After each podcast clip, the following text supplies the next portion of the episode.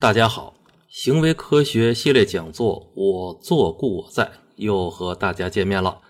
今天我们聊的话题呢，名字叫做“更高、更快、更强”，运动心理学对行为科学的贡献。呃，如果我们的听众中间有球迷的话，相信你你们已经通过直播看到了我们中国男足啊惨平菲律宾队，惨平虽然平了，但是呢，这个成绩。远远低于预期，而且把国足的出线之路呢又一次逼上了悬崖啊！那么有的听众就说说，呃，郑老师你也是球迷吗？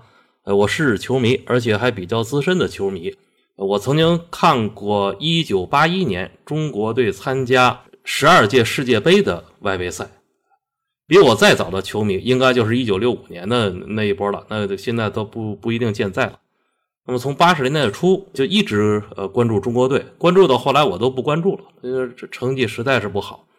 但是呢，围绕着国足的一些个新闻，我还是经常看，因为国足呃他的在国内的关注度非常高，然后各行各业的朋友也都着急，怎么这个成绩老老不行，老出不了线，大伙就献计献策。呃，到了九十年代的时候呢，呃，心理卫生这个词在社会上流行开来了。大伙就知道了，人不光身体上有病，人是心理上也会有病。那么就好多人就想说，这个国足是不是心理素质差呀？呃，什么是不是有心理疾病啊？是不是也要给给给他们请心理医生？呃，九十年代这种呼声越来越高。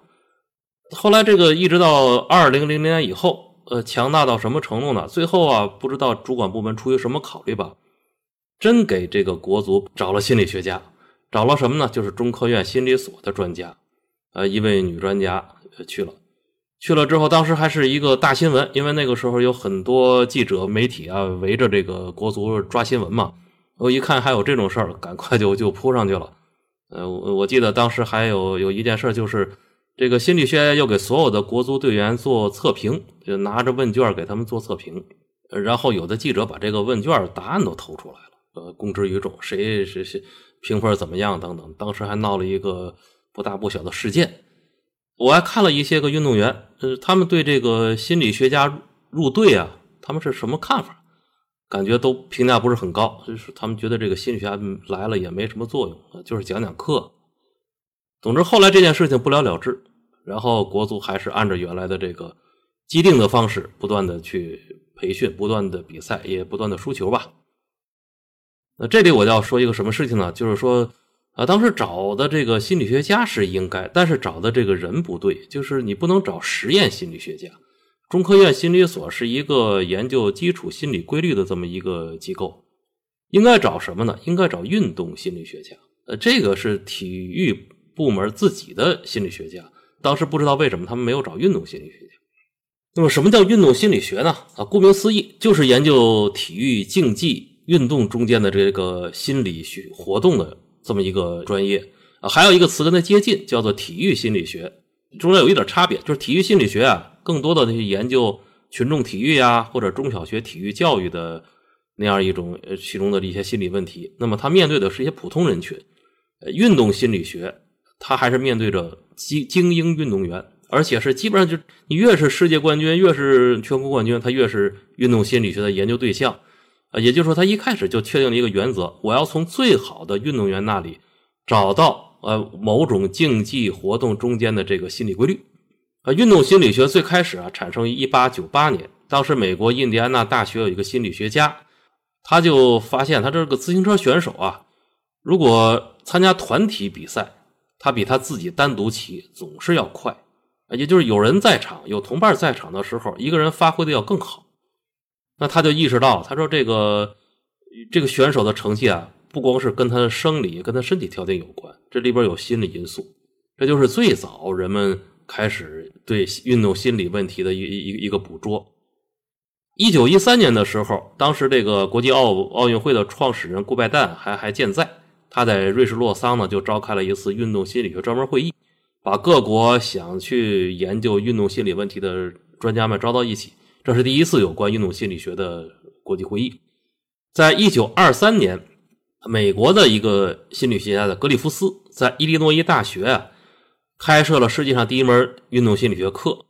两年以后，他在那里创办了第一个运动心理学实验室。从这开始呢，就是运动心理学就不再是空谈了，也不再是简单的经验式的观察，就开始进入了科学实验的这么一个阶段。后来在他又编写出世界上第一本运动心理学教科书等等。那么同时代的苏联，呃，在这方面也搞了很多的研究，在莫斯科体育学院、列宁格勒体育学院，他们都对这个训练过程中这个技能如何形成啊，等等吧，他们都做了很多的研究。当时中国对这个国际风潮捕捉的也很快。一九二六年，清华大学的马约翰先生就写了一篇论文，叫《运动中的迁移价值》。迁移是一个基本概念，就是你啊，你你练习一个技能之后，你获得了一些个东西，那么可以帮助你更快的练习另外一种技能啊。人类的技能成千上万，如果每一样都要从头练的话，那个呃，我们可能就一辈子可能就只能掌握一一门了。但是在现实中间呢，我们掌握一门技能之后啊，可能有助于其他的几门相近的技能一起提高。那么马约翰先生最早是研究这个东西，这是我们国家第一篇运动心理学论文。一九四二年，我们国家还出现了体育心理学的专业书。后来呢，呃，解放以后呢，苏联专家的这个运动心理学的教材论文大量的被翻译成中文。那么后来到了一九七九年，在中国召开的一次心理学年会上，第一次有运动心理学专家入场。啊，当时这个运动心理学啊，就被视为是一个交叉学科，一边是心理学专业，一边是体育科学专业，这两个专业要交叉，而且。运动心理学家、运动心理学的实验室，现在一般是在各级体育院校的下边，不在心理院校的下边。那么到八零年，啊，中国在体育科学下面就设置了运动心理学专业委员会，那么这个行业就正式的在国内也出现了。呃，当然有的听众就说了，说出现了到现在也四十来年了，它的这个运用情况怎么样呢？尤其是大伙都关注什么呢？都关注这个一线的教练。就是这个俱乐部的教练，一线的教练，因为他们他们的带队的成绩啊，直接能够跟媒体见面，直接跟奖牌有关。呃，现在大伙都知道一个规律，就是说一般都是由这个著名运动员退役之后当教练。他在在当职业运动员的时候，他的成绩就非常好，后来呃有这样的威望，然后就去当教练。但是呢，现在不是说他们直接就可以当，他们还是还是要考一个证。考一个教练员证，在这个考证过程中，其中有运动心理学的课在里边。当然，很多朋友也知道，就是那个不是学校科班的那种学习啊，这种在职的考证，可能他学的马马虎虎，是吧？可能还是就是给他一个证书，还是要让这个教练靠自己的这个经验去教，也有可能。那么，在这个纯粹的体育学院毕业生里边。有没有出色的教练呢？确实很少，但是也能也能找得出来。呃，比如说著名的足球教练莫里尼奥，毕业于里斯本科技大学体育教育专业，他当年就系统学习过运动心理学。呃，莫里尼奥在职业球球员生涯里边，他应该是没当上职业球员，呃，签过约，但是没有上场是怎么？反正他最后他在竞技生涯里边几乎是空白。他是一个完全是由没有。竞技成绩的一个人，直接成为一个著名教练，这是他的一个典型吧。这个就是到目前为止运动心理学的一个发展的脉络。那么，它跟我们整个的这个行为科学和我们这个所有的普通人又有什么关系呢？首先来说啊，这个运动心理它研究什么？它研究超常人群。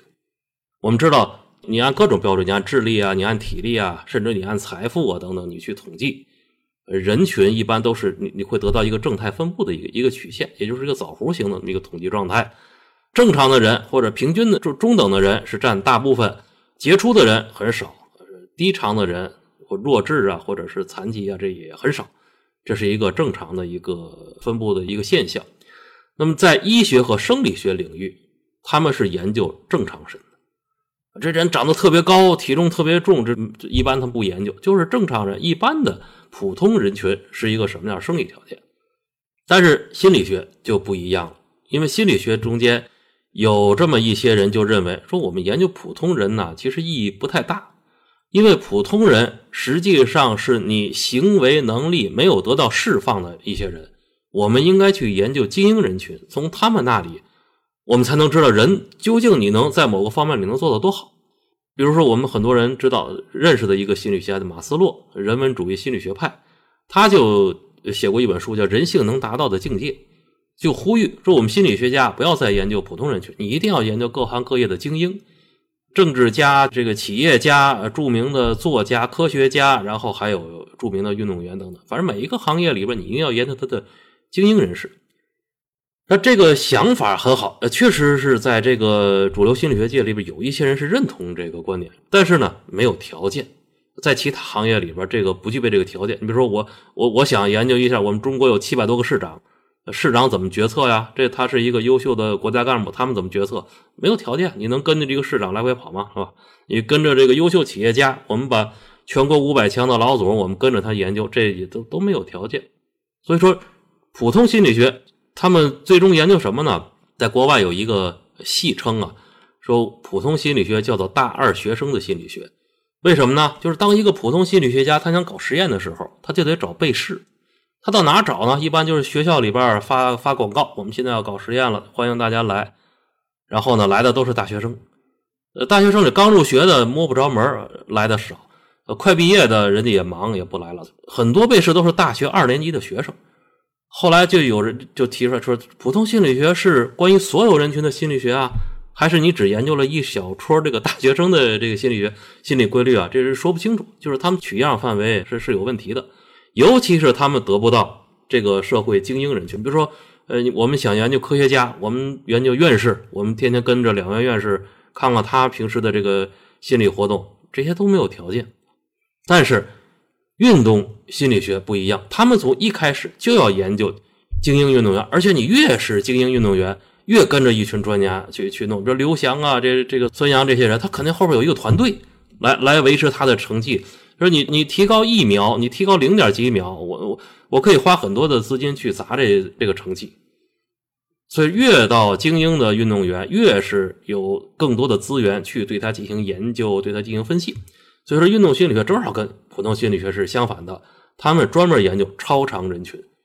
另外一个呢，就是运动是一种什么呢？就是我们自己有喜欢健身的，大伙平时晨跑啊，去健身房等等，这是我们普通人的体育锻炼，但是。竞技体育的运动员来说，他们的活动其实是职业，是职业。也就是说，他们不光是要在赛场上，要在训练场上要考虑到我这个动作怎么做的问题，他还要想我这个竞技，我我我一年挣多少钱呢？我我这个成绩好坏对我将来有什么影响？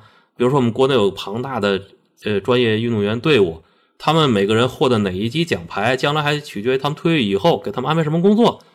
竞技体育这些个，他的赛场行为是高度与他的职业生涯捆绑在一起的。那么，在其他领域能不能研究呢？我们跟踪一些其他的行业，你跟踪一些企业经理，你跟踪一些个，比如快递员，跟踪什么的，都缺乏条件。也就是说，竞技体育运动员是第一种被充分研究的从业人员。而且呢，正是因为我们刚刚才讲的那个原因，就是说这个人们愿意在竞技体育里边要砸很多钱，所以说呢，很多先进的仪器先给竞技体育去用，比如他们训练很早就使用了视频，你就要给他拍拍照、个录像，看看他们的动作有什么问题。再比如说我们提到的眼动仪，眼动仪很早就。引入了这个运动心理学，为什么呢？运动员观察他的观察能力是不同于一般人的，是要比一般人高得多。比如说球类运动员，你要有一种三角视觉，就是你要既要看球，也要看对手。球和这个对手在它位置不一样的时候，你要同时观察到，然后你怎么样？这个你的注意在这两种对象之间高速的去切换，这个就要靠眼动仪来研究。再比如说大数据，大数据这个技术出来之后，立刻就被运用到。赛场上，呃，我们现在这是一个比赛完了之后，马上我们就出来数据了，哪个运动员，呃，经常在哪个区域活动，出球多少次等等的，这个当时就就就就出来了。也就是说，大量的最新的研究仪器，人家愿意投资给顶尖的运动员，然后呢，就得到了这个成果。那么这时有时候很多这个呃普通心理学家都会眼馋这个东西，因为他们是这个装备嘛，这个。工欲善其事，必先利其器。运动心理学的这个装备是非常好的。那么运动心理学给了他们这么好的条件，然后也有装备了，那么他们有没有原创成果呢？有很多。比如说这个，首先是竞技状态研究，也就是说，一个人有的能力和他现实中能发挥出来的往往是不一样的。这里边有一个著名的克拉克现象，它是以上世纪中叶澳大利亚长跑运动员克拉克来命名的。克拉克当年呢，曾经十九次打破中长跑记录啊，也就是说，他他客观上他能力已经达到了当时运动员的这个中长跑运动员的巅峰了。但是他三次参加奥运会，每次都失败，最多的一次也就拿了个铜牌。而且那三届里边没有高手，没有比他强的高手。那三届奥运会金牌获得者的成绩远远低于克拉克平时的最好成绩，啊，也就是说，他到了那个奥运会的那个竞技环境下，他就他就发挥不出来了。那么这个现象就被称为克拉克现象，也就是说什么呢？呃，一个人达到的曾经拥被证明拥有的能力，但是在某种场合下他就是发挥不出来。后来这个克拉克现象开始就是竞技体育在研究，当然他立刻我们人们就会意识到这是一个。广泛的一个职场现象，呃，就是你这可能是你当年学的很好，你一到工作岗位上就不行了，或者你以前在这个单位很好，你换了一个呃这个单位就不行了。这个现象的研究的源头是竞技体育。当然有有的朋友听到这就说说这咱们国足是不是这个问题啊？平时这个竞技能力非常好，然后到了这个赛场上，呃，一打这小组赛就不行。这这还真不是。啊，克拉克是曾经在正式比赛中呃取得过优良成绩，国足在正式比赛中是没有优良成绩，这两者还还不是一样。那么另外一个还有就是对心理障碍的研究啊，心理障碍不是心理疾病，这是两个完全不同的概念。心理障碍就是指一个人在工作中间啊，呃，因为挫折或者因为伤病等等，以后他不再能做出以前做出的那些个行为动作了。这里边就是运动员是个典型，就是很多运动员在伤病以后啊，他再也达不到先前的竞技水平。为什么？他心里边就怵那些动作，怵那些，比如说当年让他上受伤的那些动作。即使他身体上已经复原了，做了手术了，都复原了，批准他上场了，但是他再也做不出这些动作了。呃，我们现在有一个典型的例子，就是恒大俱乐部的这外援塔利斯卡，去年来的时候，当时就是这个什么动作都能做，什么球都能进。曾经被认为是中超最强的历史上最强外援，今年上半年一场伤病以后，等到他下半年再上场，你就会发现他好多动作他不敢做了。这身体上好像他已经恢复了，但是意识上、心理上这是有强了强大的一个障碍。那么，怎么样克服这个心理障碍，也是运动心理学的一个一个重要课题。还有一个课题是什么呢？就是专业化的感知能力。我们知道，这是每个。运动项目，他的接触的器具不一样。这球类运动员他就接触球，滑雪运动员呢，他要接触雪、冰雪啊，就有雪杖，用通过雪杖来接触冰雪。呃，然后那个高低杠运动员要接触器械等等，就是每个运动员他要拿着不同的这个比赛的用具。那么他们一个熟练的运动员，他就可以对这种器械得到一个综合的感知能力。也就是它的重量啊，它表面的光滑呀，它的等等运动的轨迹啊，它可以做到。比如我不看球，我就知道球往哪边运行。然后那个呃标枪体运动员什么，他这个随手就能把这个东西放出去，然后就这个动作就合乎规格。呃，我们普通人可能没有练到对专业体育可能没有练到这么深的层次，但是我们普通人都学过驾车，会开汽车，或者至少你会骑自行车。啊，这两种技能当年你你都要去学习啊。一开始学的时候，那么你跟你是你车是车啊，你就知道你就感觉车是你外边的一个一个物体。但是你开熟了以后，你会感觉到你这好像你感觉到这个车的那个运动轨迹一样啊，你就能知道这片地方这个道路我能不能过去，我会不会碰到别人？呃，你不用再用眼睛去观察了，只有这样这么样一种能力，这种能力叫器械感，叫器械感，就是人长期和器械接触。所产生的感觉，这种感觉就是现在很多工作都需要啊。比如说这个飞机，飞机起落的时候，客机起落那一瞬间，还是要由机长来驾驶的。这种感觉是说不出来的，它是长期训练出来得到的一种专业感觉。然后呢，呃，运动员呢还有内部感觉，比如说运动员的平衡觉，这是我们中耳道里边有一个叫半规管的一个器官，它控制着我们的平衡觉。有些运动，比如说体操、跳水等等，对平衡觉的这个要求非常高，几乎就是靠平衡觉取胜的。还有就是动觉，动觉就是我我们在运动的时候对肌肉骨骼的那种感觉，因为肌肉骨骼里面也有感受器。平时我们在工作的时候，我们主要接受外外部感觉，外部感觉视听嗅味触啊，大概占百分之九十以上，很少会关注这个这个身体内部的动作。但是呢，运动员从一开始训练的时候，教练就要告诉他，你要感觉到你这部分肌肉是紧张的，那部分肌肉是放松的。长时间的训练以后，运动员的动作感觉也是远远超过普通人的。那么这些个研究都是我们运动心理学得到的一些个专项成果。那么当他们被运用到普通职场上来的时候，也会得到一些个借鉴。当然，最后我们还回到一开始的一个问题，就是国足啊，到底是什么原因？他既不是有克拉克现象，他也不是有心理障碍，他因为他没伤病啊，是吧？他到底为什么老发挥不出来？其实还是在青少年训练的时候，他的专业技能没有训练够，并不是其他的心理问题在作怪。这这当然是我个人的一个结论了，没有得没有去做专项研究啊。希望国足能够从运动心理学这里面得到更多的帮助吧，这也是我们对他的一个祝愿吧。好，谢谢大家，这期节目我们就进行到这里。